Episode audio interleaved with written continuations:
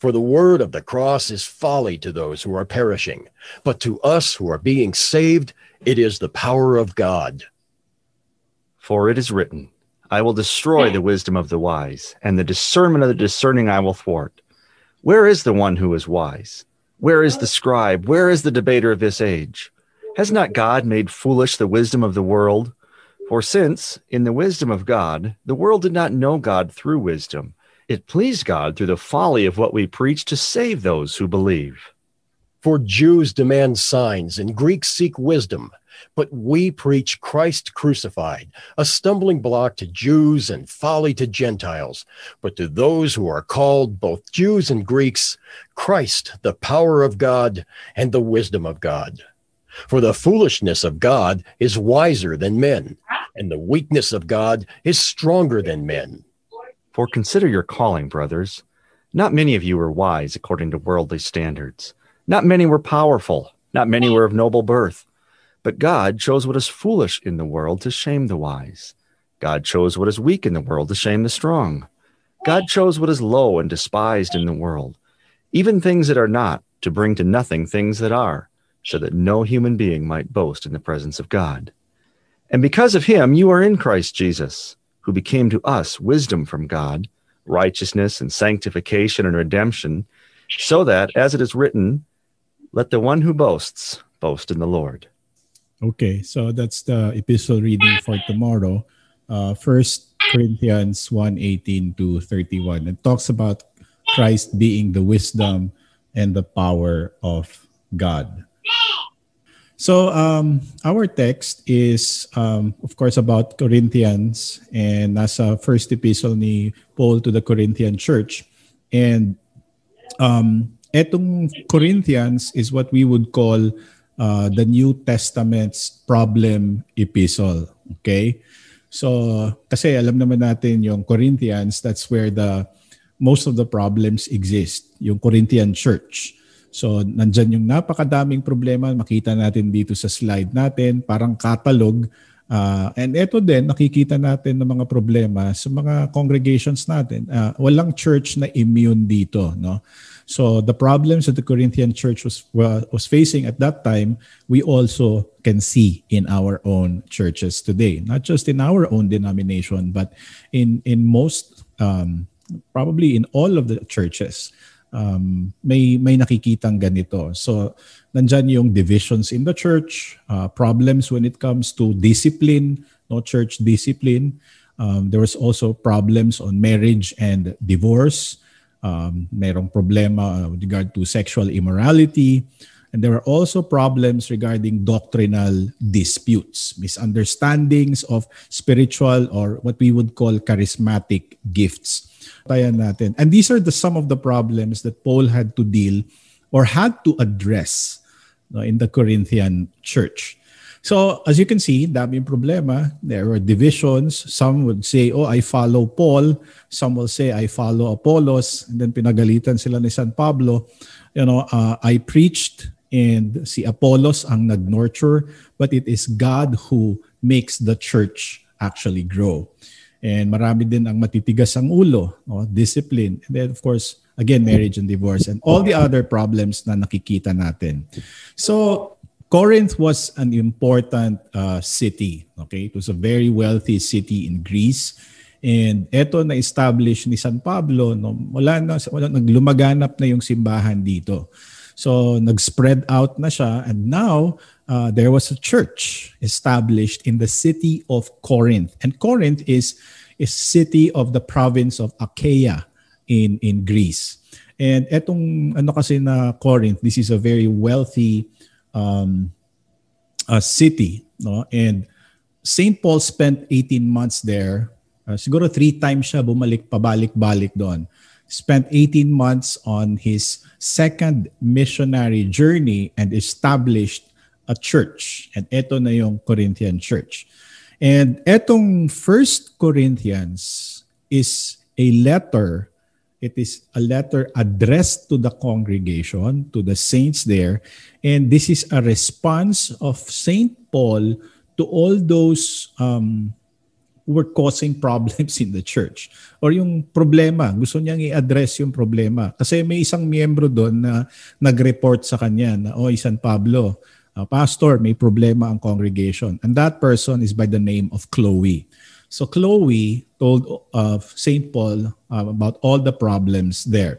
So ito yung sulat. He provides apostolic guidance for addressing those problems. And um, bago tayo pumunta kung ano ang response ni San Pablo sa iba't ibang problema dito, divisions in the church, discipline, marriage and divorce, doctrinal disputes, all of these things, uh, gustong ibalik ni San Pablo ang usapan sa kung ano ba yung uh, pinaka-essential. What is the most important thing? No? Uh, ano ba yung foundation? Bakit kayo nagkakaganito? Bakit dami niyong problema sa simbahan? So, he deals specifically with the heart of the problem. Okay? The issue about yung ano ba talaga sa kanila yung cross. No? So, what does the cross mean for the Corinthian believers? What was the that that was the heart of the problem. No? They had so many problems and issues But gustong ibalik ni San Pablo ang discussion to what is most relevant. What does the cross mean for the Corinthian believers? And, and siguro sa atin in our study this afternoon and in our meditation of this uh, passage, no, siguro iisipin din natin, what does the cross mean for me? So what does the cross of our Lord Jesus mean for you?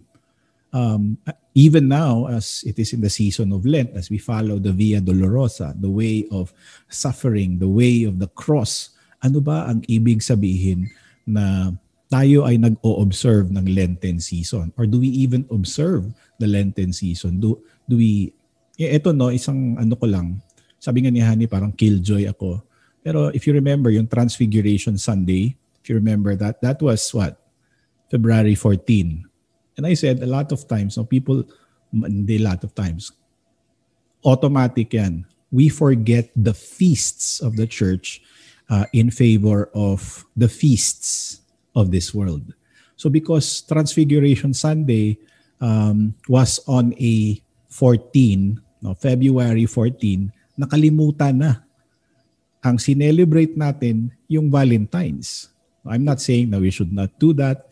Uh, sabihin niyo na kung killjoy ako, killjoy ako. But, you know, uh, transfiguration also started or was a signal that we are now on the season of Lent where we're supposed to meditate, to ponder on the meaning of the cross of Jesus for our lives.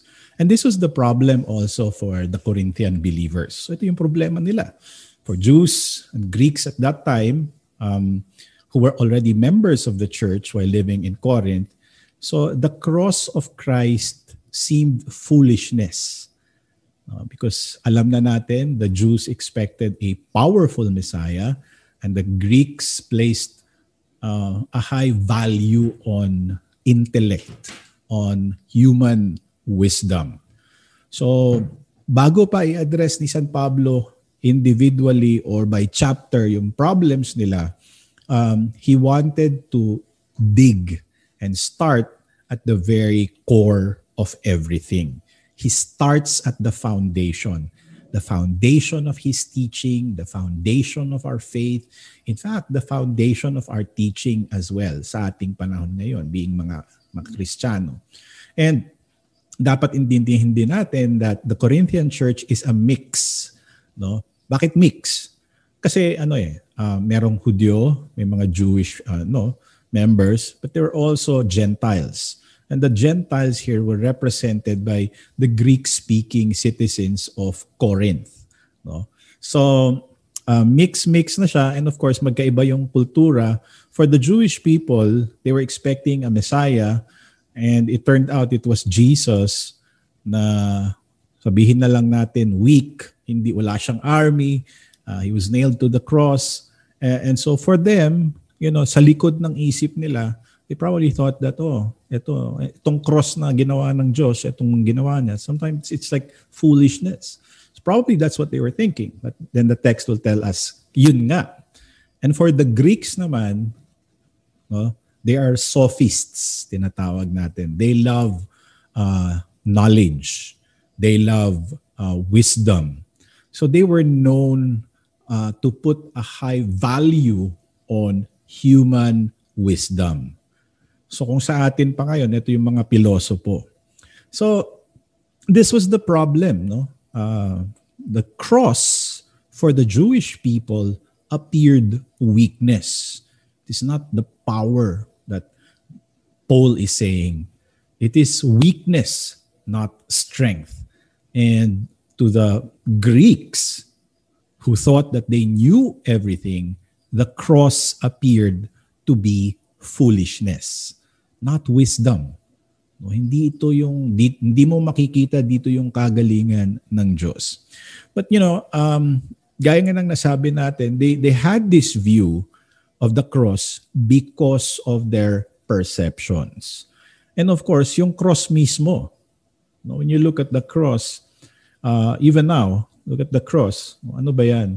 Sa atin, it's sort of like an artwork, uh, jewelry item, sinusuot natin.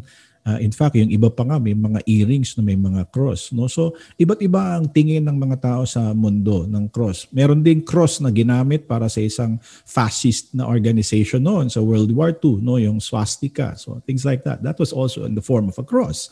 So, marami ang iniisip ng mga tao kung ano ba yung cross. But during this time, this was AD 79, no? Or mga yeah, around that time, First Corinthians or probably even 100 100 AD. Um, ang cross basically is what? Anybody? Ano ano ang cross sa panahon na 'yon? Ano ang mai-compare natin sa cross noon sa ating panahon ngayon? Ano ba talaga ang function ng cross? Mura electric chair sa una Okay. Thank you, G. No? Tama din si Gabi, no? Punishment. So the cross really before signifying suffering, no kasi we say follow Christ, we take up our cross. The cross really was and the electric chair at that time. No, thank you for that, Jay. So it was uh, a punishment. It was as um, an instrument of death. No, so gruesome, horrible picture, especially for Roman citizens who were guilty of treason. No, yun ang pinakasukdulan na, na pinakamataas na pag ikaw ay um, tri- nag-commit ng treason, you will be what? Hanged or nailed to a cross. But basically, ang cross, punishment siya, instrument of death para sa mga kalaban ng Romans lang. Hindi nga ito ginagamit sa Roman citizens not unless you committed treason. You're guilty of treason. Okay? So, uh, and uh, gaya na nasabi natin, it is the electric chair of that time. And it was supposed to be painful when a criminal is hanging on the cross. Ito na yung kahiyahiyang kamatayan. No, people will pass by the cross and will mock you. Kasi ang cross, nilalagay siya along the highway. The crosses were placed, especially going into a city a Roman city, all the criminals will be that will be hanged on the cross, ang ang cross ilalagay sa highway. No, they will be placed on the highway for everybody to see so that everybody can see oh this guy is ano a criminal so that they will die with shame, a very painful, gruesome public death. So um this is this is the cross really. And so the Jews Like they were expecting a messianic king, a Davidic type. Ano ba ito? Hindi ito strength, hindi ito show of power, but this is weakness. And of course also for the Greeks, no that it, they would say oh this is foolishness. So bakit ganito yung Christian church? So he begins his defense si San Pablo he begins his defense on the cross on verse 18 okay so diyan niya simulan yung pagdepensa niya. And so the first verse of our study text tells us it says for the word of the cross is foolishness or is folly to those who are perishing but to us who are being saved, it is the power of God. No? So yung word of the cross daw, walang kabuluhan 'yan, no? Lalo na sa mga tao na hindi naniniwala, yung ano na talaga, those who are perishing, those are not being saved. No? Walang kabuluhan ang mga bagay na espiritual. Hindi mo gugustuhin 'yon because aanhin ko 'yan. Walang hindi makakatulong sa akin 'yan, no? So walang kabuluhan. Nonsense, useless. But the word of the cross to those who believe in Jesus. It is what? To, but to us who are being saved, it is the power of God. And hindi ko nasali dito sa um, text natin, but the Greek word for power is dunamis. No, dunamis meaning um, may explosion, may may force. Kaya yung English na dynamite, yung TNT, na pa, pampasabog dyan galing. So hindi ito basta-basta power lang. This is an explosive kind of power. It, there's force in it. And saan galing daw ito? You know, it is from the word of the cross. And the Greek for it is hologos hotu stauru. So the cross is stauros. Logos is of course the word. And i-define natin ng konti, no? Uh, ano ba yung word? Um, logos Bang ibig sabihin ng logos? It means uh, a message. It means yung reasoning or um, words or instruction. No? So it encompasses all those those terms. Logos means a message. And ang cross dito, stauros, uh, ano bang ibig sabihin nito? Uh, literally, ang stauro is letter T. Okay? Ano yung letter T sa alphabet? Yun ang original na cross. Okay? Ang bibit-bitin ng criminal is yung nasa taas. Okay? Yung ano bang tawag diyan? Yung nag yung kung saan ilalagay yung kamay. So, originally it's called the Tau cross. But sometimes also the cross is in the shape of a cruciform. Okay? So literally ang ang cross, yun na nga yung uh, instrument of punishment, yung letter T. No? But also dito, ginamit ni San Pablo the word of the cross. What, ano bang ibig sabihin nito? Hindi lang yung uh, literal na meaning no na instrument of punishment or instrument of death, but yung cross na kung saan napako ang ating Panginoon. Okay? So, the word of the cross hologos hotus tauro. Makikita natin yan, yung ibig sabihin yan sa Romans 5.8 and John 3.16. Of course, you already know John 3.16. No, but this is the message of the church. This is the message of the gospel. This is the word of the cross. And it says that God loves us. God loves you so much that he sent his son Jesus into the world and Jesus was crucified on the cross. He died on the cross for us. But he did not remain dead. On the third day, he rose again. And yun ang kabuuang gospel. He suffered, died, and resurrected. Jesus.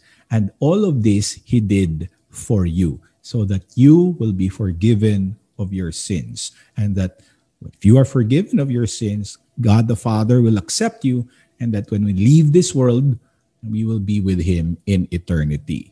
So yon ang word of the cross, the message of the gospel. Very simple. Walang, hindi kailangan kahit bata maiintindihan. No? Uh, in fact, Romans 5.8, as we will just read it, no? sanabi dito, God demonstrates His own love towards us in that while we were yet sinners, Christ died for us. And this was the text last week. No? Jesus or God um, did not love us because we are lovable. No? Sinabi ni Paul, uh, while we were yet sinners, Christ died for us. Okay? So all of us are sinners. But whoever believes in Christ shall not perish but will have eternal life. So basically that is the the message of the cross. And dito si San Pablo pinapakita lang niya yung difference, no? Yung thoughts, kumbaga yung thought process ng Diyos, the wisdom of God, versus the wisdom of the world. And yung nakikita na wisdom doon sa cross ay mahirap intindihin at mahirap i-grasp. It's very difficult to comprehend um, using our you know logic, ating reasoning. Kasi let's say for example, kayo, would you give food to your enemies? Would you die for your enemies? Would you forgive your enemies? Would you show your love to people who spite you, who mock you? Ba hindi. So kaya nga parang ang hirap intindihin.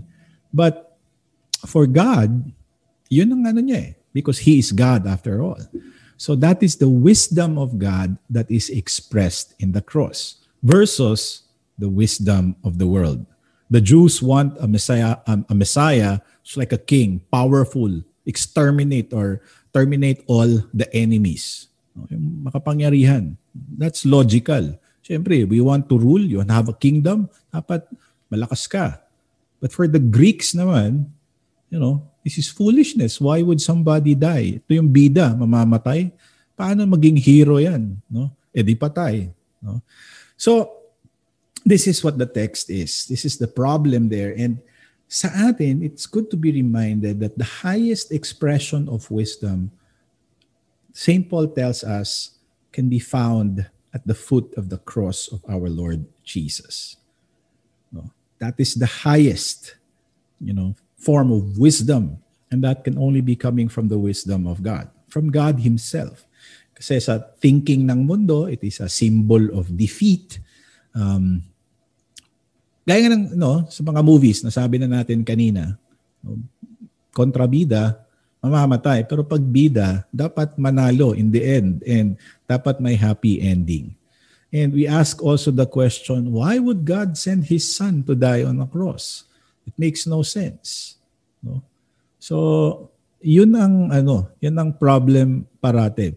But then again, for the Christians, for those who believe, the cross is the power of God to save us. And uh, in the past, we have already studied um, and we have learned that the values of the church, the values of God, and the values of the world are in contrast to each other. Magkaiba. For example, greatness in the kingdom of God can be found where?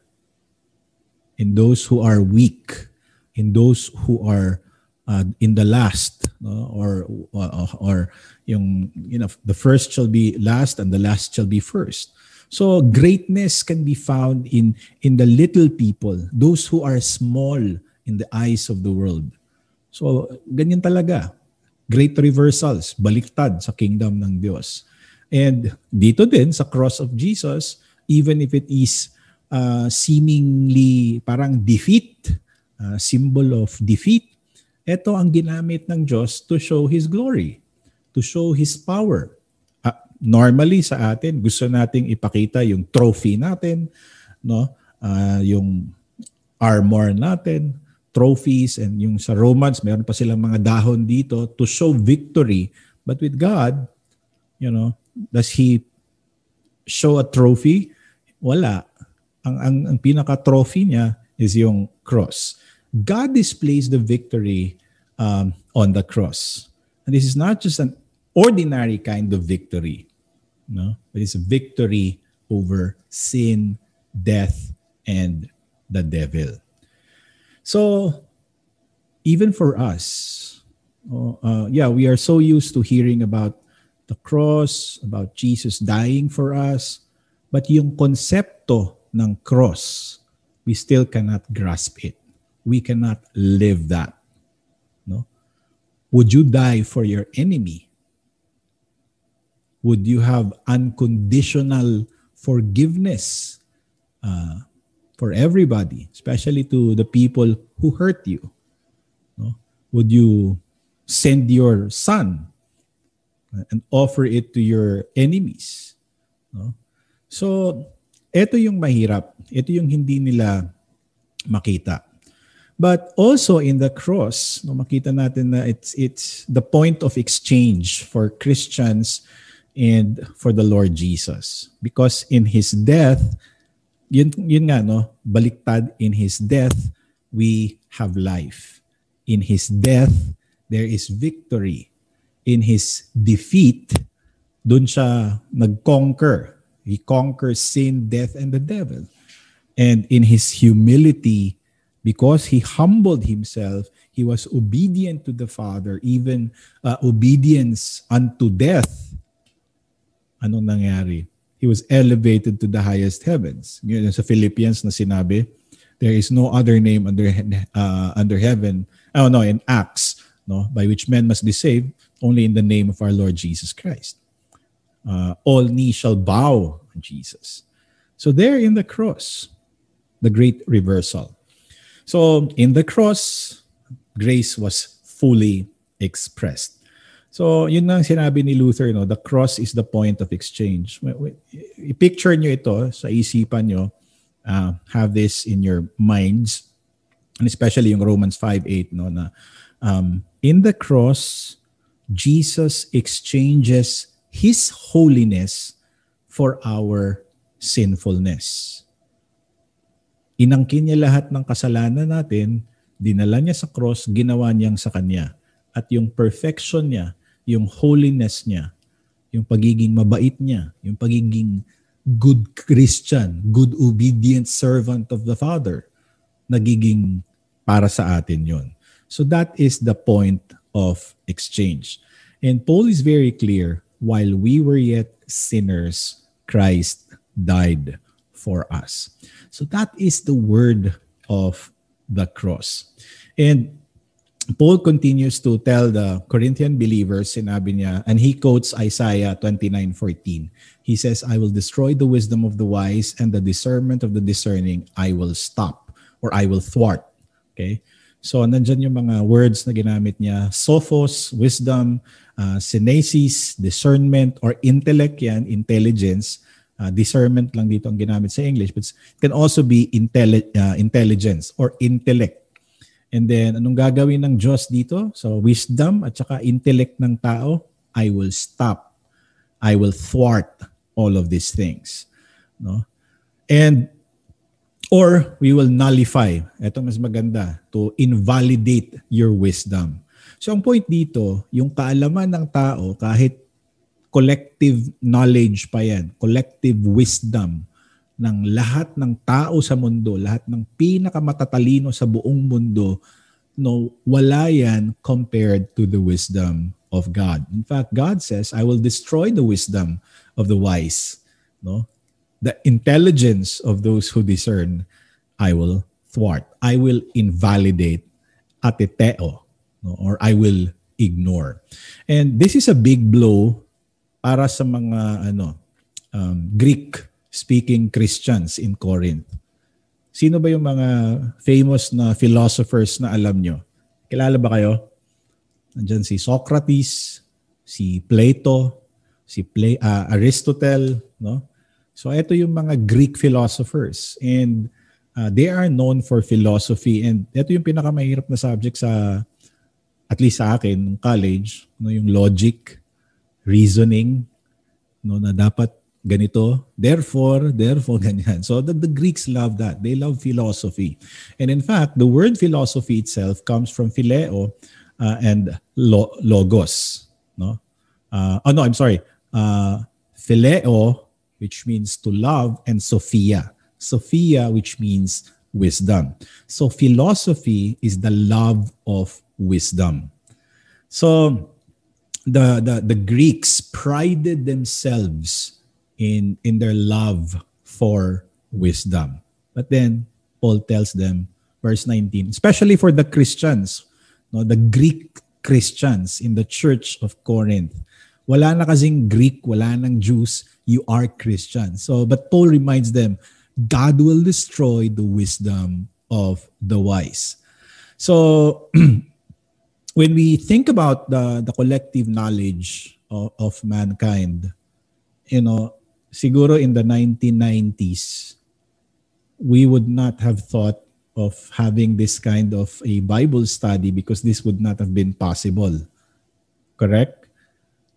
Ngayon, we can have a Bible study You can see the screen. Hindi na kailangan bumili ng projector. Nandyan na. No? You can see the notes. And then I can see you virtual. No? Napakagaling. We, we have science and technology. And we can say napakabilis ng development ng technology. Uh, nakagawa na ang tao ng bakal na lumulutang, bakal na lumilipad, no? nakarating na ang tao sa moon, And siguro sa susunod, sa Mars na. And we have all of these conveniences today because of our intellect, which is also a gift from God. Mabuti din yun. No? Hindi naman masama yun. Um, um, but, but the fact is, lahat ng advances sa, sa science and technology, lahat ng kaalaman ng tao, no, kahit ngayon ang bilis makagawa ng vaccine, no, dapat 10 years, 5 years. Ngayon, in a matter of months, nakapag-test in the fourth phase na yung mga vaccines, modern medicine, nandyan na. No, pero, but in spite of all of these things, ano, do you think that we have found the way to eternal life? Do you think science can solve uh, the problem of sin, the problem of evil? Hindi. No. In spite of all of these things, people still die. Regardless of how many vaccines we create, people will still die. Okay? Kahit ano pang talino ng tao para mag uh, uh, improvements on farming, hydroponics, kahit ano pa, uh, mga solar or whatever solutions to the problem that we have in this world. No, kahit kahit ano pang gawin, science has not solved hunger and poverty. Science has not solved evil. Science cannot solve the greed that is in the heart of men. No? Science has not solved pride. No? Na-solve na ba ni science yung uh, pride na sa ating kasing-kasing? Kasing, sa ating kasing-kasing, sa ating heart, Tagalog pala dapat, sa ating mga puso? Hindi. So science has not solved conflict. We still have wars and we still have rumors of wars. We have flying machines. We have all of these things. No? And even if science has created a comfortable life for ourselves, we still cannot escape death. And we are fools. We are fools if we think that there is security in the things of this world. But the reality is, and the reality is what?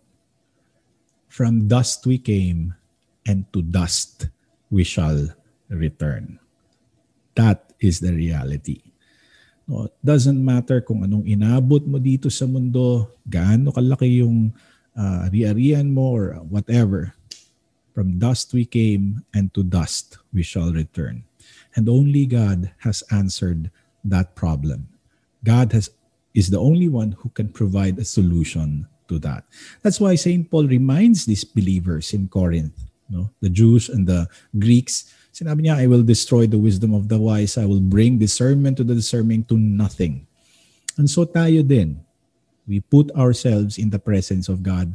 We realize that human wisdom is nothing. It is finite. And in contrast to the wisdom of God, wala, it is nothing.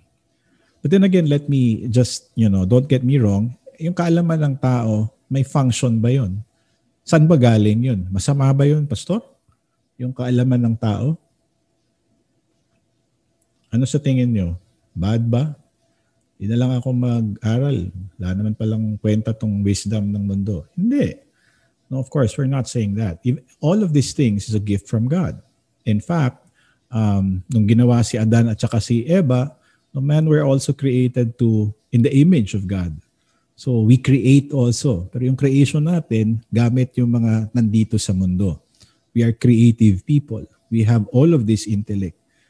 Pero when it comes to our salvation, when it comes to the things that are spiritual, we are corrupted and we cannot understand or comprehend the things that belong to God. Okay? And ano ba ang function ng mga gift na binigay sa atin ng Diyos? Intellect. kaalaman, skill, talent. No? Para din ito sa ating brother so that we can serve our fellow men. No? And God has given us that. Okay? So, okay yung mga gift, pero sabi ng Diyos at the end, I will destroy the wisdom of the wise and the discernment of the discerning I will thwart. So ngayon tinatanong, sino ba ngayon ang, saan ba ngayon yung pinakamatalino? Where is the one who is wise? Where is the scribe? Yung mga scribes, of course, uh, this is a reference to the Jewish people na they, they kept a, a record of the history, ito yung mga scholars, kumbaga. No? Where is the debater of this age? So ito representing who? The the Greeks. Okay?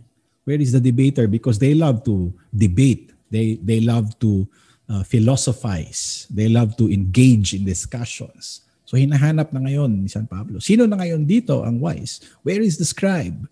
Where is the debater of this age? Has not God made foolish the wisdom of the world? And again, the word there is sophos, scribe, grammateos, and then suscitates, the debater. Actually, ang word there is debater, but then another meaning would be a lawyer or a disputer, the debater of this age. Where is the debater of this age? Where is the disputer of this age? Hindi ba God made foolish the wisdom of the world?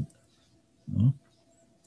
So, ito yung mga taong kinoconsider na wise sa ating panahon. Um, sa, sa inyo, sino yung pinaka ano, intellectual or pinaka malaking influence sa inyong buhay na tao Uh, it could be an academic, it could be your teacher. Pero itong mga taong ito, no, uh, I mean, these are the people, yung scribe, the debater of this age, all of this, yung wise, these are the people whom men in our time, and sa kanilang panahon din, consider na nasikat, na wise sa kanilang panahon at sa ating panahon. They have the authority They have the intellect. Isang sabi lang nila, eto yun, maniniwala lahat ng tao. Di ba sa ating panahon, meron ding mga taong ganyan na kinikilalang very influential, very wise uh, in our time. Di, marami, you know, like there are people who we recognize and look up and there are motivational speakers, there are those who write books, uh, there are those who are skilled in argumentation, there are those who uh, have steered their countries into greatness. There are those who are skilled in science, in dealing with empirical data. Uh, there are those who are gifted in oratory, no, yung oratorical uh, public speaking, and so on and so forth. And um, what's funny is I, I was looking at you know the top 100 most influential men uh, in the history of man. You can look it up in the internet. And guess kung asan si Jesus. And I think nagamit ko na ito na illustration no, last year. Guess where Jesus is. It's not even number one. Jesus was only number three. No? So, mas mataas pa si Abraham Lincoln sa kanya. No? Yung ano ng Amerika. Founding Fathers. So, ganito ang tanong ni San Pablo. Hinahanap niya, sana ba yung mga wise dito? Sana ba yung mga scribe? Where is the debater of this age? No? Um, especially for the Greeks, by the way. No, the philosophers, they were like rock stars. Kumbaga, they were adored. They were um, they were sort of like worshipped. No? So, napakagaling nila. They were like uh, celebrities. So, pero ano sabi ni San Pablo? Uh, saan na sila? No? Si Sitetes hutos hoeon, the debater of this age, Where?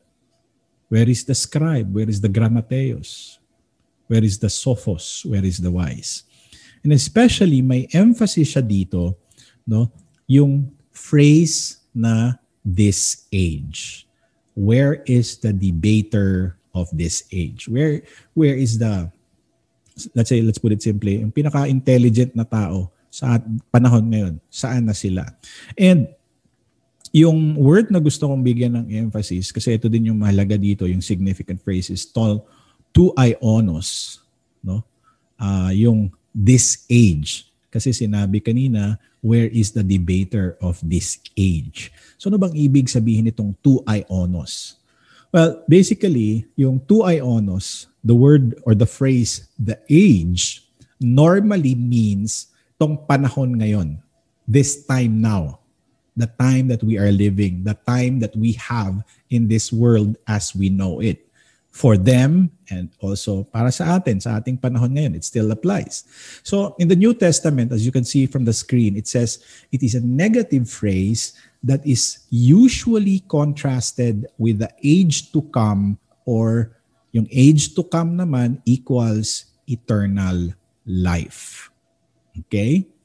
So it's always, pag sinabing this age, ngayon, the age to come, may pagka-eschatological yon pero it actually refers to the life in the world to come. Eh, we, we confess that in our creeds, no?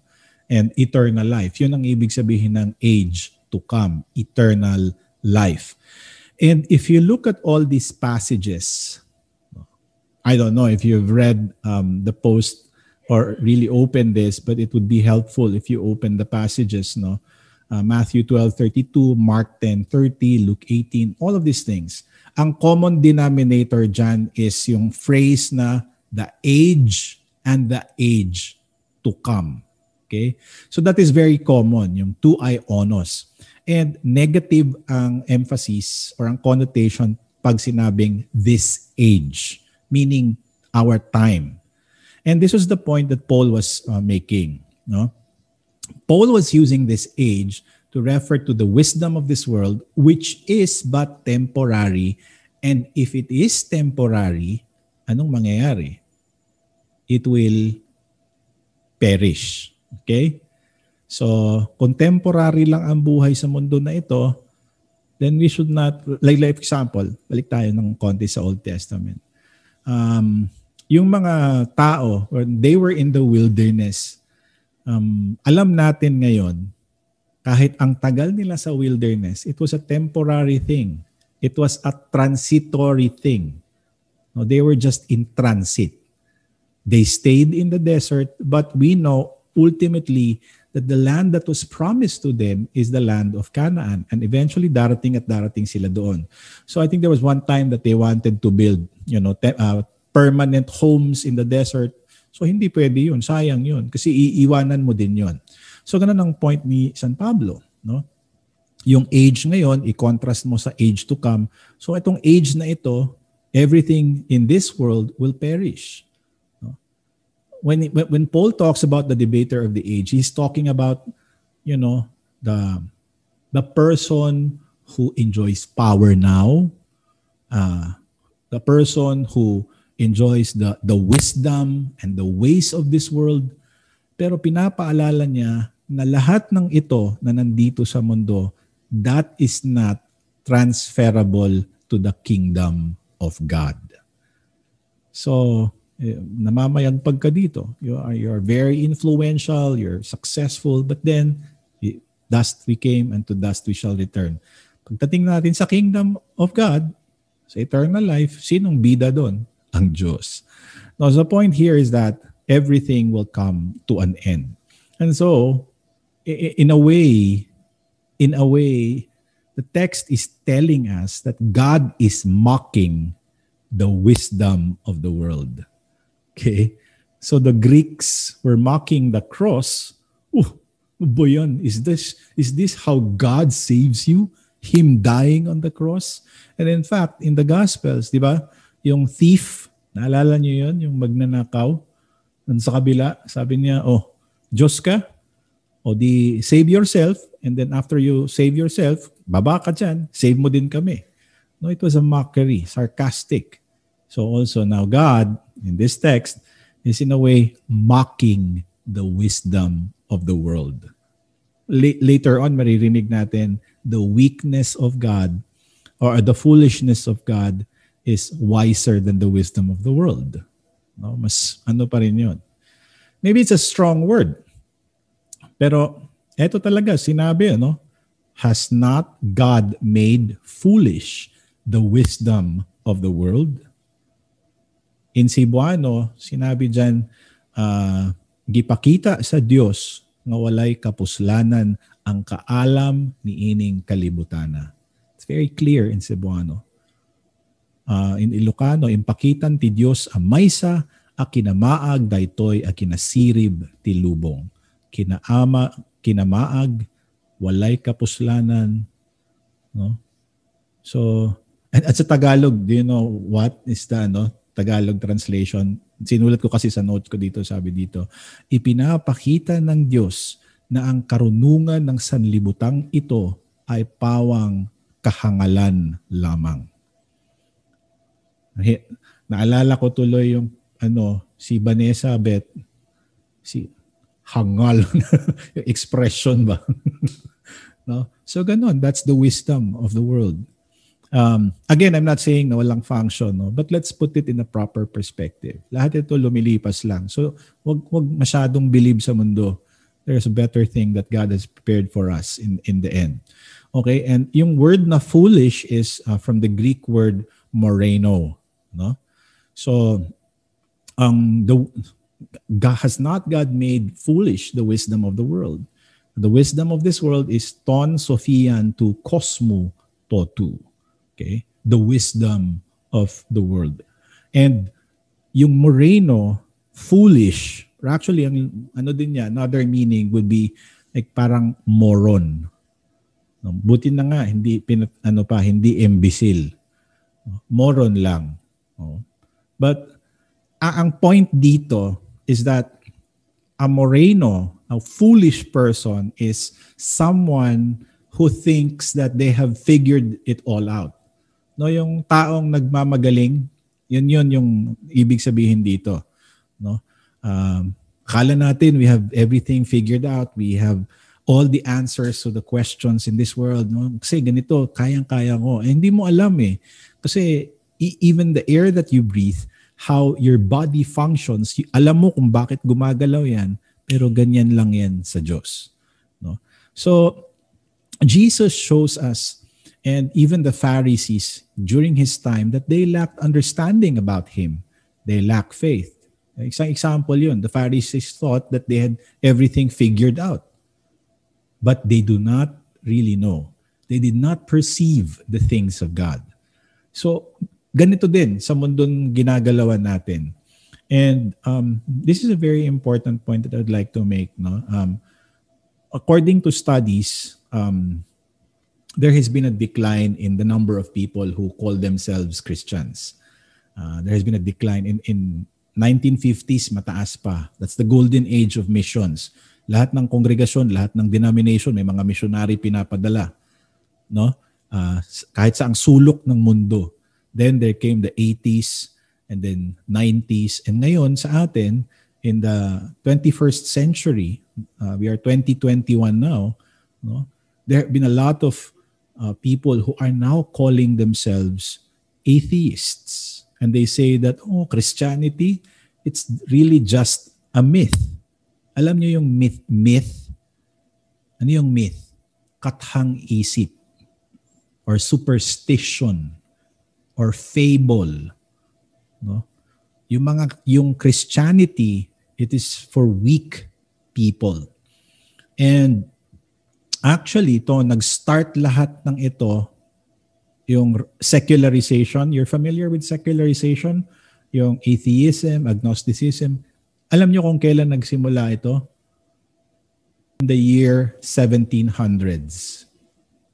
No, yung the age of enlightenment. But it's ironic because in the age of enlightenment, ang goal nila is uh, pagbabalik sa pagsasaliksik, research to uh, weigh everything according to the empirical data that is available, to be logical in everything. So gusto nilang gamitin yung faculty ng mind nila. But the thing is, when it comes to God, hindi mo pwedeng ilagay sa kahon ang Diyos. No?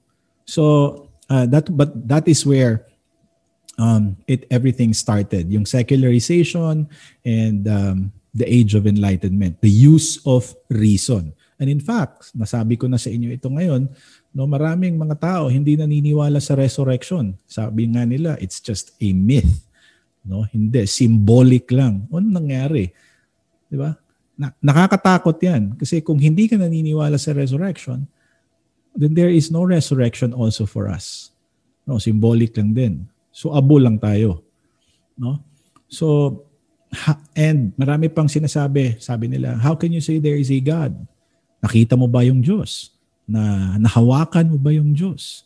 Eh kung hindi mo nakita ang Diyos, paano mo masabi na siya ay nag-i-exist? And I think ito yung parating nakikita ni Benji na dinidepensahan ni ano si Zacarias, si Rabbi, no? So, yun parate, yung mga kadil niya, yung mga atheists who question God. So, oh, si, si Sicarius, di ba? Uh, he already passed away. And, and so, sasabihin, sasabihin din natin sa mga atheists, may utak ka ba? Hindi ko nakikita yung utak mo. O therefore, kung hindi ko nakikita yung utak mo, wala kang utak. so parang ganun. Pero hindi maganda kasi na nakikipag-pilosopohan tayo eh. No? The word of the cross will always be foolishness to people who do not believe, to people who reject the work of the Holy Spirit of bringing the word of life in their hearts. You will never be able to convince people who block the work of the Spirit. There is no amount of convincing No, unlike yung magbebenta ka na pwede mong ikumbinsi, ganito, galingan mo, may mga strategy. Hindi. The word of life, the gospel is very simple.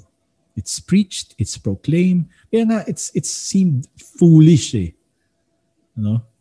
Pero yun na nga. Hindi, hindi matatanggap ng tao yung word of the cross because what? Unbelieving. But to us who are being saved, it is the power of God. So, and also, one must remember that there are two kinds of wisdom in this world. There is one, the wisdom that comes from God, no? So, sabi sa James 3:17, no? The wisdom that is from above is pure, peaceable, gentle, willing to yield, full of mercy and good fruits, without partiality and without hypocrisy. Okay? So that's the wisdom that comes from God. How about yung Colossians? Colossians tells us that the true wisdom of God is who? Well, let me read it for you. Colossians 2 3 says, In whom are hidden all the treasures of wisdom and knowledge. Who is the wisdom of God? The true wisdom of God is not a what, it is a who. And in Colossians, we are told that Christ is the one in whom all treasures of wisdom and knowledge are hidden. So, si Kristo, ang um, Sophia, the wisdom that comes from God. And how do we receive that wisdom? We receive it by studying uh, theology, by studying all of these books. Well, yeah, that can help, no? But we receive it by faith. Okay? So faith is also given to us as a gift. However, meron ding wisdom that comes from the world. No? Hindi ito uh, nandyan, Romans 1:19-25, Psalm 14:1, Psalm 14:1 and 53:1 it's the same. Um, uh, ito yung sinasabi, the fool says in his heart that there is no God. Okay? John 1:10, uh, ginamit na natin yan last time. But uh, etong wisdom that comes from the world, hindi lang ito yung yung scientific knowledge which is basically helpful, hindi ito kaalaman sa negosyo, hindi kaalaman sa siyensya, no, hindi hindi ito 'yon. Pero ang ang wisdom na sinasabi dito, the wisdom that comes from the world is yung sinasabi sa Romans 1:19-25. Okay? I'd like for you to open Romans 1:19-25 because that's that's important. If you have your Bibles, you can follow me and I will read it to you. And it says, For what can be known about God is plain to them, because God has shown it to them. For his, his invisible attributes, namely his power, his divine nature, have been clearly perceived ever since the creation of the world. Ibig sabihin, klarong-klaro. No? Lahat ng uh, kailangan natin na makita at malaman na merong Diyos nandyan. In fact, nature shows it. No? Kasi nandyan, ever since in the creation of the world, in the things that have been made, it can be clearly perceived. So, men are without excuse. Pero ano daw ang sinabi, verse 21 ni San Pablo sa Romans, For although they knew God, they did not honor Him as God or give thanks to Him, but they became futile in their thinking and their foolish hearts were darkened. Claiming to be wise, they became fools and exchanged the glory of the immortal God for images resembling mortal man and birds and animals and creeping things. So, read Romans chapter 1, 19 hanggang 25. In fact, patuloy niyo dyan. Dyan yung nakikita na men have exchanged natural uh, yung gender for weird gender uh, ano preferences. So they pretended to be wise but they became fools. So that is a description really of unbelief. Of course, sinabi dyan sa Psalms 14 and Psalm 53, the fool says in his heart, there is no God. No? And atheism, by the way, yung Greek ng atheism is atheoi. No? Atheoi, atheoi. Parang ganun. A meaning without God. Theos is God. So atheism is without God. That is why God will also say in verse 19, I will destroy the wisdom of the wise. And kaya na nasabi ko, there is more knowledge in this world today than ever before. No? Super high-tech na tayo um, there is more opportunity also to learn more about God. Uh, we have all the avenues to learn more about God. We have virtual Bible studies. We have the internet that have that has devotions. Nandiyan lahat, no? Nakikipag-compete yung mundo sa salita ng Diyos. And yet our hearts are predisposed to what? To what? To watching K- K-pop than to sit at the feet of Jesus the Korean pop stars are more popular than Jesus. Uh, we spend countless hours listening to nonsense. Um, we engage the conversation about the wisdom of this age, yet we fail to ponder and to meditate the cross of Jesus, know, the things of the age to come. At yan ang sinabi ni Apostol Juan. No? He was in the world. The world was made through him, yet the world did not know him. So it's not a surprise. Okay? And verse 11 also tells us, John 1, 10, 11, uh, John 1, 11, He came to His own, and His own people did not receive Him. So the Jewish people, the family of Jesus in Capernaum, no? 'Di ba? So And yeah, pwede sana magmilagro si Jesus. Kahit sandamakmak na milagro ang gagawin niya, hindi pa rin sila maniniwala. So, is it not true, hindi ba totoo, that the troubles and the problems that we have in our world today stem from the fact, gagaling yun, uh, from the fact that we follow the wisdom of the world rather than the wisdom of God. And we are reminded no na yeah, yung sa book of Proverbs, ang daming mga practical tips, hindi naman tips, pero very wise sayings of Solomon. Basahin nyo ngayon, di ba? Tagos-tagos, tamang-tama, totoo at totoo talaga. But the problem is, probably don't even know where Proverbs is. Just kidding. Pero di ba, when was the last time you opened your Bible and opened Proverbs? And you know, there's a ano, a friend who always posts uh, the book of Proverbs, and I like it. It reminds, you know, yung wisdom. Very simple, very basic, but it's very true. And we are also reminded in the book of Psalms, chapter Psalm 111, na sinabi, the fear of the Lord is the beginning of wisdom. And in the seminary, I had this quote, hindi ko na makalimutan. You know, first year pa lang ako, and even in college, I had this. Nakita ko lang ito, and then I adopted it. And I said, you know, true wisdom um, does not mean that you have a head full of facts, but true wisdom comes with a heart full of faith. Okay? So, how can you have your heart be full of faith? be steeped in the Word of God. Be immersed in the Word of God. Problem is, gaya nga ng nasabi ko sa inyo kanina, a lot of people enjoy K-pop more than a Bible study. And this is this is not para sa inyo lang, para sa atin lahat. Ako din kasali. Why? Because, you know, I love probably movies or other things. Why? Because earthly wisdom appeals to our emotions. Okay? Earthly wisdom appeals to our to what we want in this world.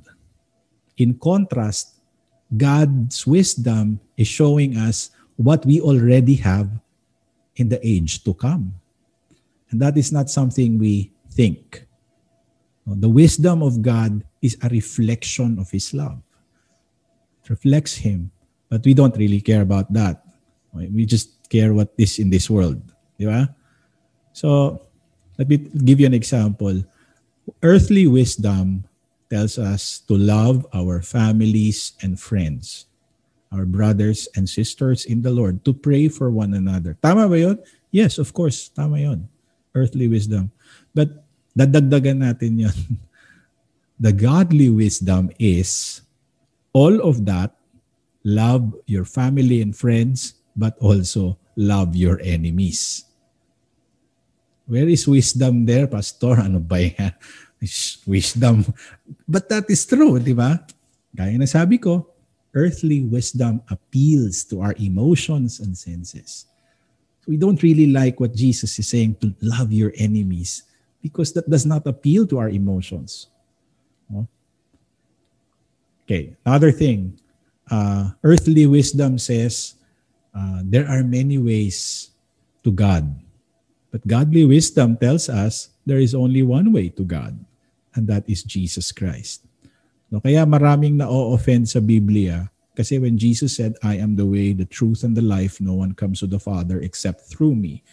Um, na-offend sila doon because they think that, oh, there are other ways. And in fact, you know, I have, I'm following a certain blog, vlogger in the, yung sa Philippine blogging people.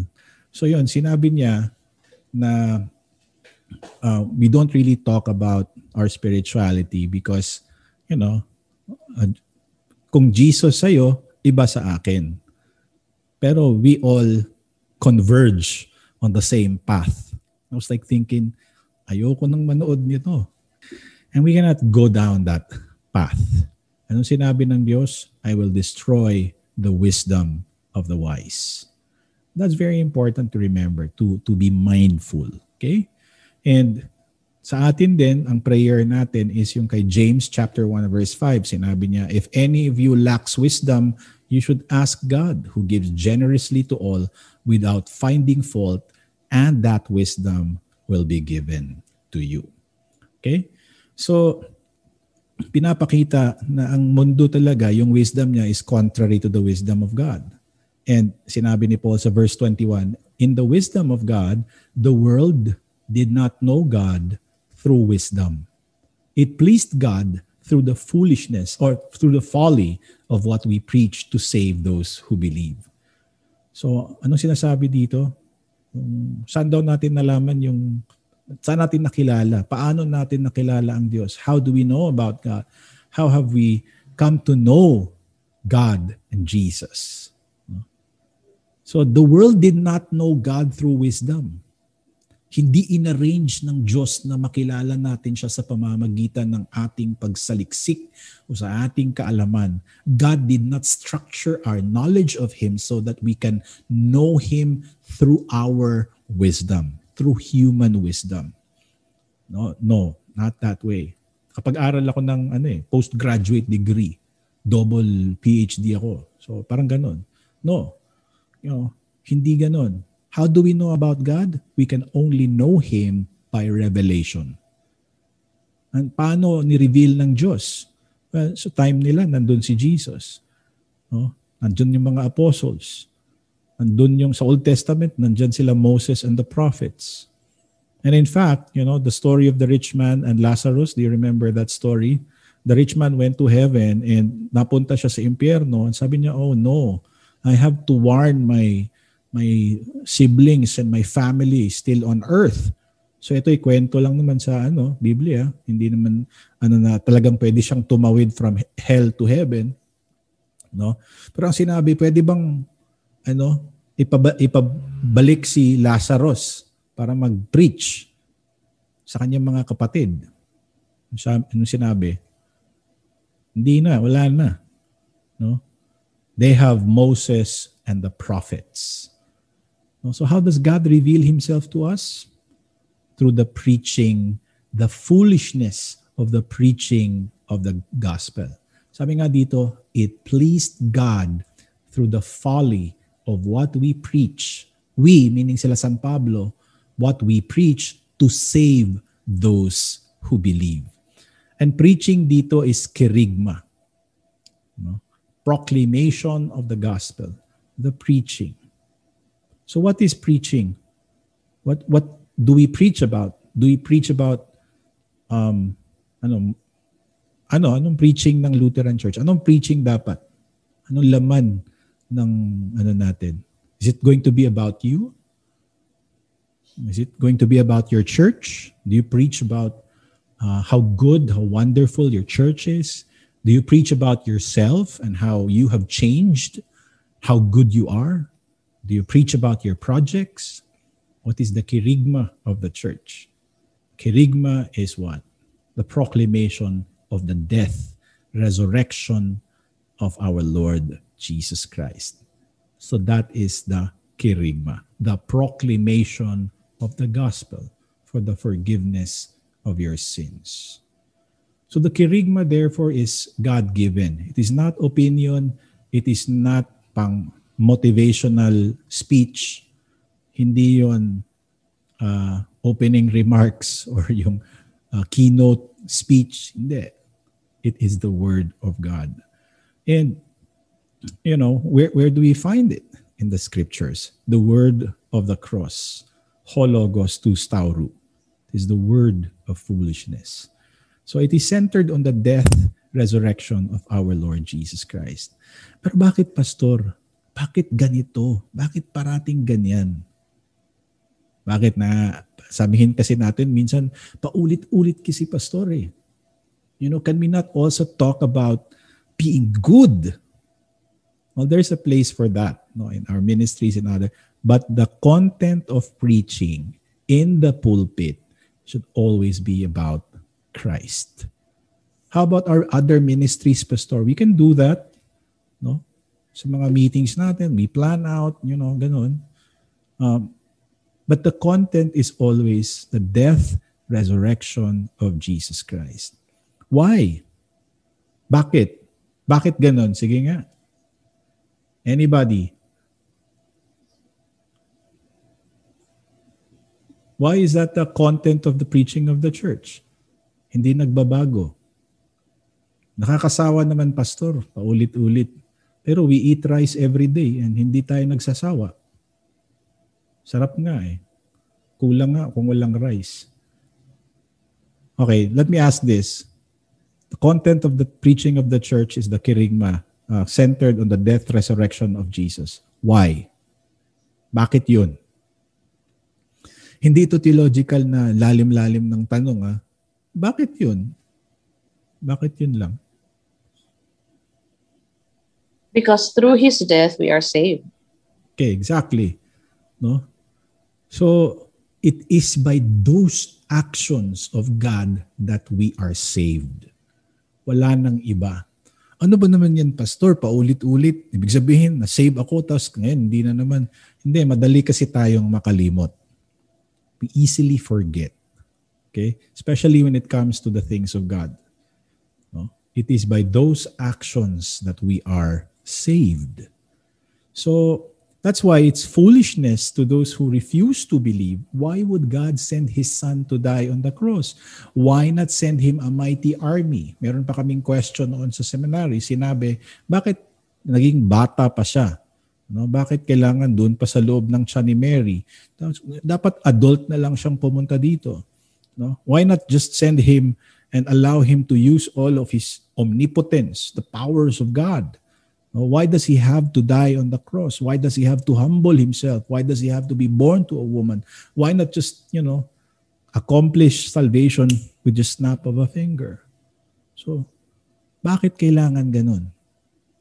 O Jesus had to, hindi lang siya kasi mag-ano, alay ng bayad ng kanyang buhay para sa kasalanan natin. He also had to actively fulfill the law for you. Okay? Take note of this. Actively fulfill the law. So kailangan doon pa talaga sa simula in the womb pagka uh, anak niya hanggang sa lumaki siya, he had to be perfect. He had to obey all the laws. And was he able to do it? Yes. And then after actively fulfilling the law, anong sumunod? He passively received the punishment intended for you. Okay? Active and passive yun. So, ibig sabihin, eh, kailangan siyang gawin. Fulfill the law and then receive the penalty of sin. Hindi lang niya binayaran yung utang natin, sa kasalanan natin, which is buhay, that He died on the cross, but He also fulfilled the law for you. And that is why our church calendar is centered on Jesus. Everything that He has done for you and for me. And that is the content of our preaching. And it is the highlight, no, yung Jesus' death and resurrection. Kaya nga sa atin, this Lenten season, it's, it's a very important season. Hindi lang ito tig, tig-init or tag-init. This is also for us to ponder and meditate on the sacrifices of our Lord. And sometimes we ask for signs, we demand signs. Greeks seek wisdom, but we preach Christ. Ito yung sinabi ni San Pablo. We preach Christ crucified, a stumbling block to the Jews and foolishness to the Gentiles. So the Greeks love their Sophia, their philosophies. No? The Jews are they want signs. They we want this, we want to know, we want to be sure. No? But then Ano bang sign ang binigay ng Diyos? Sinabi niya, the only sign that God will give is the sign of Jonah. Yung sign yung Jonah na yon. Si Jonah nandun sa loob ng belly of a great fish for three days. And the third day, niluwa siya. Yun lang ang sign na binigay ng Diyos. Hindi pa nila nagets. Sa atin, we already know. That's a sign pointing to the resurrection. That is why Jesus dying on the cross is foolishness. It's a stumbling block. It's a scandal. It's an offense. No? Kasi nga, crucifixion is cruel. Crucifixion is horrible. No? Nakakahiya. And then, you know what ben, ben, Benji said na it's the electric chair of of their time. Yun din ang sinabi ng tatay ko. Sabi niya, yun ang electric chair sa time nila ni Jesus. Sa ating panahon ngayon, marami ang na-offend sa cross eh. A lot of people don't really appreciate the cross, especially in Europe. I think I've shared this story with you last year.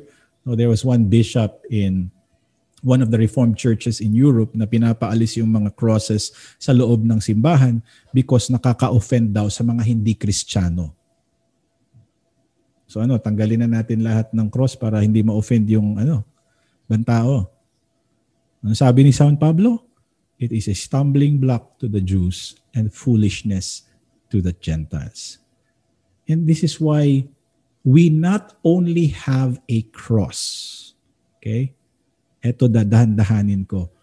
We not only have a cross, but we have a crucifix. What's the difference? A cross is a cross without the corpus we have a crucifix. A crucifix is a cross with the corpus. Why? for this reason. We preach Christ and Him crucified. Okay? We do not preach an empty cross. We preach a Christ hanging on the cross. We preach Christ crucified. And to the world, this is weak and foolish. But to those who are called, no, para sa inyo, ano ba yung cross? Sige nga. What is the cross? To believers, ano yung sinabi sa kanina? Verse 18, it is the power of God. To save us is the power and the wisdom of God. Okay? And also din dito sa 24. No? Okay. So sino ba itong tinawag?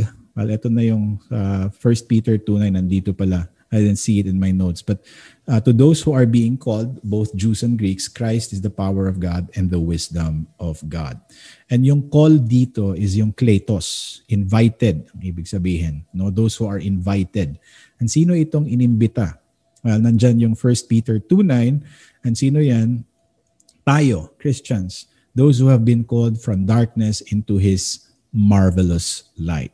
These are the members of the Christian community. Those who are called. Kasama ba dito yung Jews at saka Greeks at saka Gentiles? Yes. For there is neither Jew nor Greek nor Gentile for we are already one in Christ. Yun parang sinasabi ni San Pablo sa kanila. Paul is reminding them that you have already been called from the futile ways of this world into the newness of Christ. Second Corinthians, anong sinabi? Uh, 2 Corinthians 15 or 5 yata yon. Uh, I forgot, but it's in the in the uh, second letter. Sinabi niya, if anyone is in Christ, he is a new creation. The old is gone. The old is gone. The new has come. Okay? So, this is something na we leave the ways of the world, the wisdom of the world, and embrace the this wisdom that comes from God. The wisdom of God. And ano nga yung wisdom? Example, to love our enemies, to pray for them. That's an example of the wisdom that comes from God. No? So, yung yung kabaliktaran ba? The life of a Christian. So, and to carry our cross, to follow him, to sacrifice. That's not how the way uh, that's not how the world operates. The world is what? Ano 'yon? Dog eat dog ano, affair, ba? Kung maaari, overtake mo lahat, ikaw nang ano, ikaw mauna lahat. In Christianity, you serve others. Be the one, the servant of all. So that's taking up your cross and following Christ. So that's why sometimes the cross is foolishness, but that is the power and the wisdom of God. It may seem foolish? Parang walang kabuluhan. But anong sabi dito sa verse 25? The foolishness of God is wiser than men, and the weakness of God is stronger than men. What a beautiful verse. No? Diyan mo makikita yung kapangyarihan, yung gloria, the majesty of God, na yung tiniting, tinitingnan natin na walang kabuluhan, na walang silbi, kahinaan, doon pinakita ng Diyos ang kanyang kapangyarihan. Ang kanyang strength, kanyang lakas. 'Di ba? So if we have if we have a God like that, eh ano na lang kaya kung ipakita niya yung kabuuan ng kanyang lakas? Eh di obliterated ang lahat. 'Di ba? So and also it we may look at it as the foolishness of God. But you know, this this is wise, this is powerful because it is God reaching out to his creation. It may seem foolish even. Pero anong sinabi ulit ni San Pablo sa sulat niya sa Romans chapter 11:33, sinabi doon, "Oh the depth of the riches and the wisdom and knowledge of God, how unsearchable are his judgments." and how inscrutable his ways. Oh, the depth of the riches and wisdom and knowledge of God. And why is it um, powerful? Why is it, you know, yung cross is, is the wisdom of God. Bakit? Because in the cross, God found a way to save us without breaking His word. Ano ulit, Pastor? God found a way to save us without breaking His word. Paano yan, Pastor? Ah, ganito yan. In the very beginning of time, doon sa kay Adam and Eve, sabi ng Diyos, if you eat of this forbidden fruit, you will surely die. Anong nangyari? They ate of the forbidden fruit and they died. They were separated from God. But God is just. No, hindi niya pwedeng i-tolerate lang. Sasabihin na, kalimutan na lang natin yung sinabi ko. Hindi. God siya eh. So that has to be imposed. So they died, they were separated, they were driven out of the garden. But also, because God is love, mapagmahal siya, na-miss niya si Adam and Eve, na-miss niya yung tao. Gusto niyang makasama ulit ang tao. No? Pero hindi niya pwedeng bawiin yung sinabi niya that you have to pay for this. And that is why, sinong may kasalanan? Tao. Mababayaran ba ito ng tao? Hindi. Pero dapat tao ang magbayad. And so that is why God sent forth His Son into the flesh. No? Became flesh, became man, and made His dwelling among us so that He can be the perfect sacrifice, so that He can be the one to perfectly fulfill the law. No, nandyan pa rin, na-satisfy pa rin yung justice ng Diyos, yung hostisya na hinahanap ng Diyos, na bayaran pa rin. And sino ang na-justify? You and I have been justified because Jesus paid for the justice of God at the cross of Calvary. So God found a way without breaking His word. The justice of God was met and His love is shown. So, uh, understanding all of these things and, you know, meditating on this, we can only give thanks to the Lord. Wala tayong may pagmamalaki sa harap ng Diyos. No, the Pharisees said, we are children of Abraham. Sabi ng, ng Diyos, uh, you know what? Um, these stones, I tell you, God is able to raise these stones to raise up children for Abraham. Ba yun ang sinabi ni Jesus? So our salvation is not because of us, not because of our stature, not because of anything, but Paul reminds the believers in Corinthian that God, uh, the Corinthian believers that God chose the foolish things to shame the wise. The Greeks were members of the Corinthian church not because they were philosophers, not because they were they were intelligent. And the Jews, the Jewish members of the Corinthian church, they were not there because they were Jews. No? But God chose the foolish things to shame the wise. Ano bang ibig sabihin nito? God did not call them because they were wise or they were powerful. Ganun sa atin din. Hindi ka tinawag ng Diyos dahil uh, rami kang nabigay sa church. Nagpatayo ka ng building para sa na pangalan mo or whatever. Who cares? No? That's nice by the way. Pero 'di ba, hindi importante 'yun. Hindi, hindi ka special dahil 'yun ang nagawa mo. God called you not because you're wise or powerful or or noble birth. God doesn't need for you to be wise. God does not need for you to be powerful or of noble birth. Why? Because God can make you wise, powerful, and of noble birth. No? Those who are poor, God can make rich, make them rich. In fact, when we become part of the family of God, we become rich. We are heirs to the throne. And our Father in heaven is the King. Jesus is our brother. He is the one that reigns. He is the King of kings. So, we have been called from darkness into His marvelous light. Saan tayo galing? Sa darkness, sa kadiliman. So wala tayong may pagmamalaki. No? God called us not because we have the potential. God called us not because we have something to offer Him. God called us not because uh, I can contribute something to my salvation. No, everything is a gift. In fact, sinabi nga dito, consider your calling, brothers, Not many of you were wise according to worldly standards. Not many are powerful. Not many of you were of noble birth. So Paul had to remind them, no? Huwag nga kayong magmayabang. No? Mga disciples ni Jesus, sa mga pinakamataas na theological schools ba sila nagtapos? Nakapagtapos ba sila ng Doctor of Theology? No? Hindi. In fact, they were nobodies. Were they rich and powerful? Hindi. They were mere fishermen. One was even a tax collector, despised by the community, and yet God called them.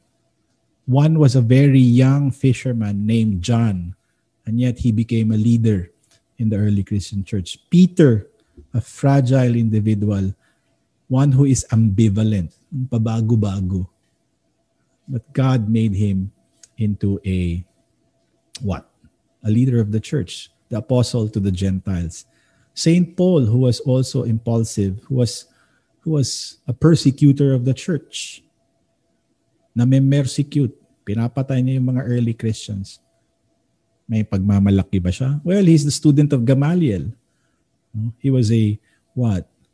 a Pharisee of Pharisee. And yet God had to crush St. Paul bago siya pwedeng gamitin ng Diyos. So also these Corinthian believers, no, they were, kumbaga, wala kayong may pagmamalaki. None of them were wise, powerful, or of noble birth. So yan din ang tandaan natin in our lives. You know, no, because man has this tendency to, you know, pride. Gaya nga ng sinabi ko, incurvatus in se. We're like it's very easy for us to take pride in what we do, what we have done, what we have contributed, and everything else. But tiklupin nyo yan tabi and let God just, you know, be humble in the sight of God and understand who you are. Know your sins. And there is nothing we can be uh, proud about in the presence of God. Wala tayong hindi na i-impress ang Diyos sa atin. Perhaps other people will be impressed because we can, mga actors din tayo eh. You know, people might be impressed with us, with our with our good gifts and all of that. But with God, there is nothing that we can show him that he will be impressed. And yet, what does he do? He still calls us as dear children. So, it is our prayer that in our lives, the graciousness of God will be seen, that people will be drawn to God through, you know, the message of the cross that is seen in our lives. So, katulad ng mga disciples no ng mga Christians in the early church, hindi mo masabi na lumaganap ang Kristyanismo dahil sa galing nila. Nakita natin na si Pedro, nakita natin yung mga disciples, kundi lumaganap ang salita ng Diyos, the, the, the church spread um, into all the nations because of the power of the Word of God. Not because they were, you know, like very good in doing all of these things. So God chose the foolish things to shame the wise. God chose what is low and despised in this world, even things that are not, to bring to nothing things that are, so that no human being might boast in the presence of God. So verse 28 is actually uh, a reminder no, to the Corinthian church Huwag kayong magyabang, you have little to boast about. And also for us, there is nothing to boast about. Okay? So, siguro, um, etong Corinthian church kasi ang problem nila, di ba? Ang daming mga problems kanina, divisions, um, drunkenness in the Lord's Supper, sexual immorality, problems about divorce, and all those kinds of things. Um, mga kaso and so on and so forth. They have all these kinds of problems. And the problem with the Corinthian church is that they were all proud of themselves. Uh, kumbaga, you know, ang ingay-ingay nila. And uh, I, I liken this to a dog, like si Loki, yung aso namin. Maliit yun eh.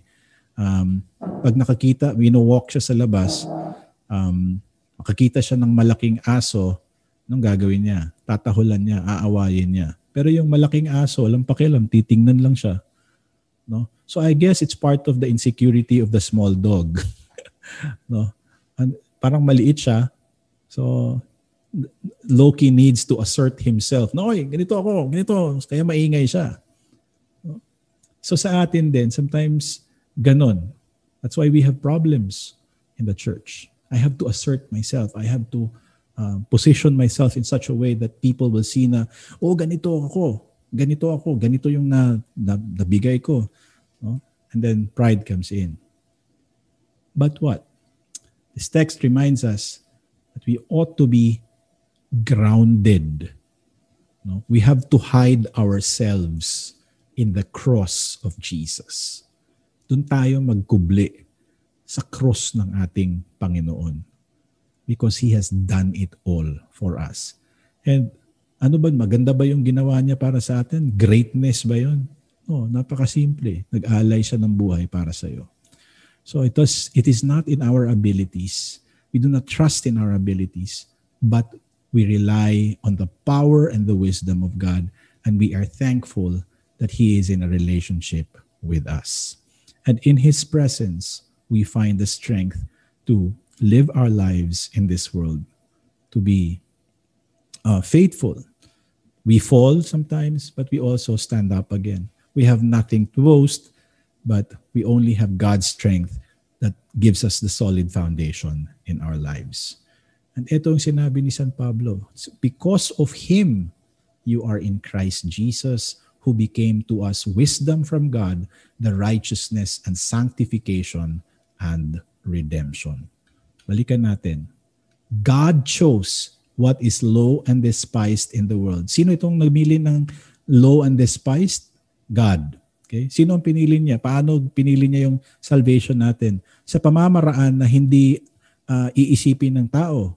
Cross, sa, uh, yung humility ni Jesus, pagpapakumbaba niya. No, yun ang pinili ng Diyos. And also sa atin din so that no human being might boast in the presence of God. And what else? Because of Him, sino tong Him dito? Means God.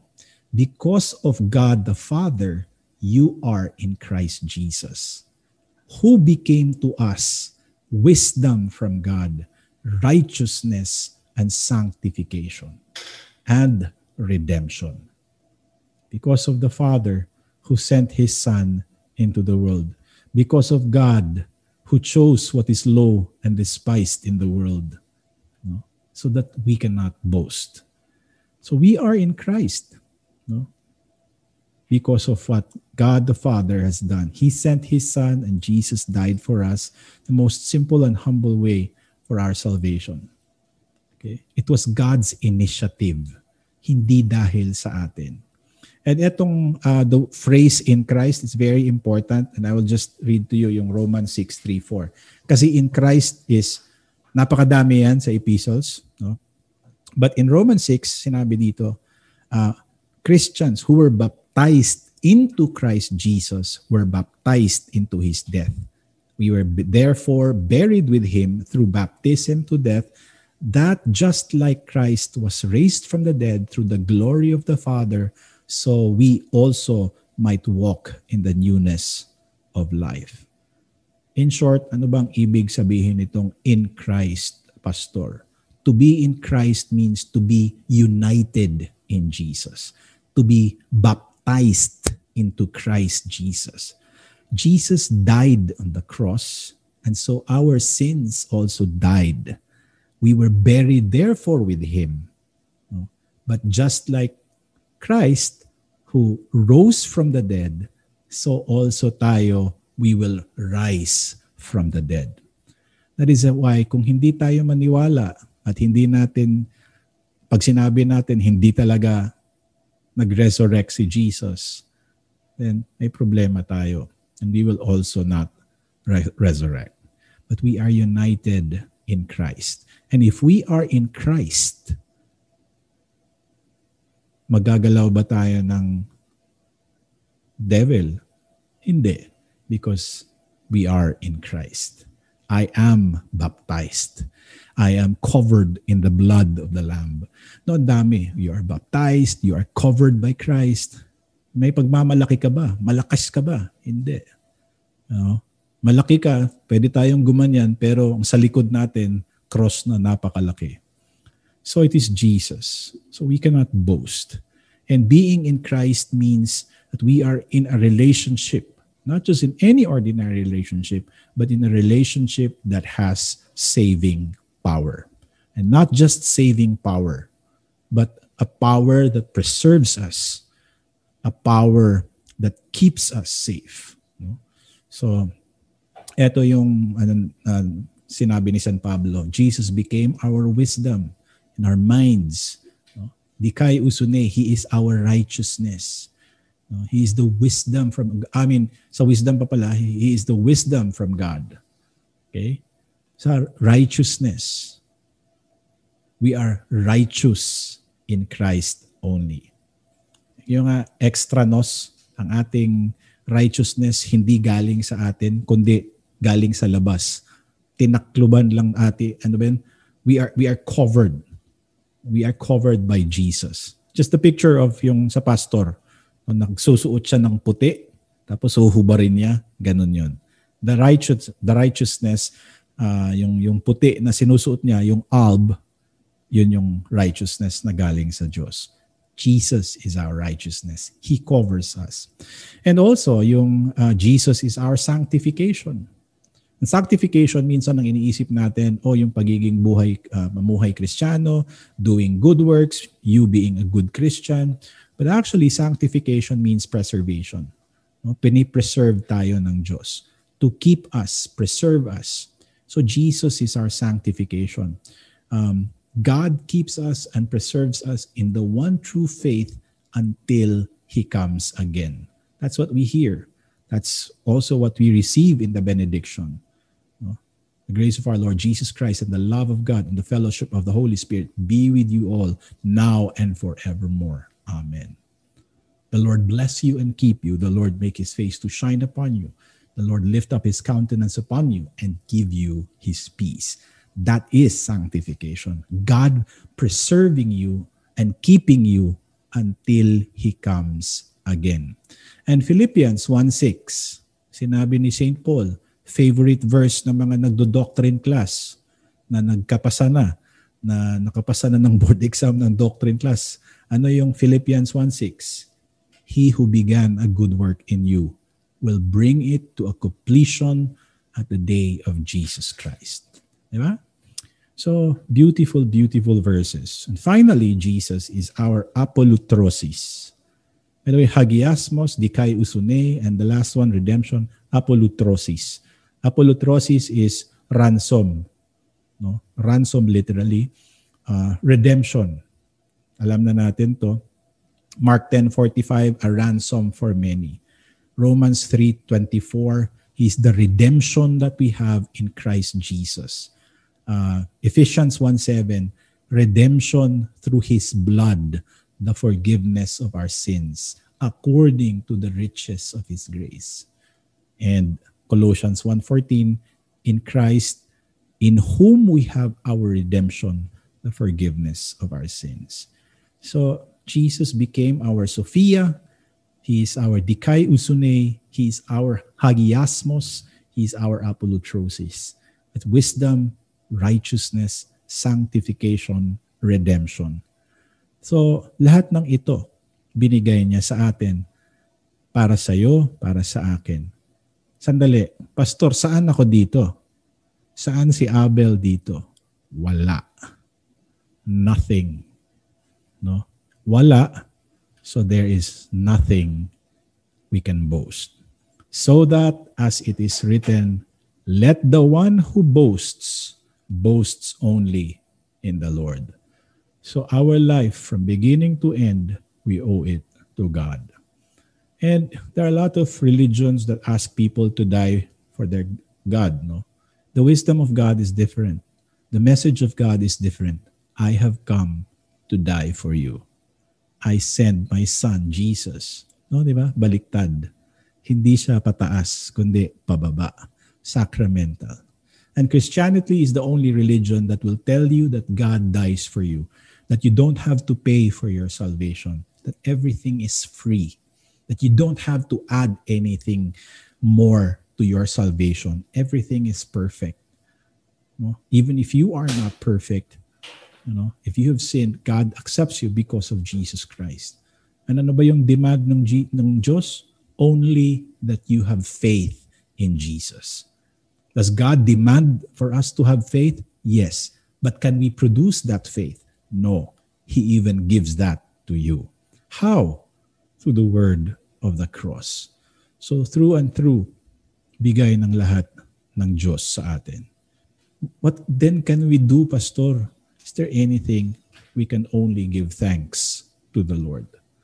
So, and all of these things, um, God is so gracious and He sends His Son to die on the cross. Jesus dies for us.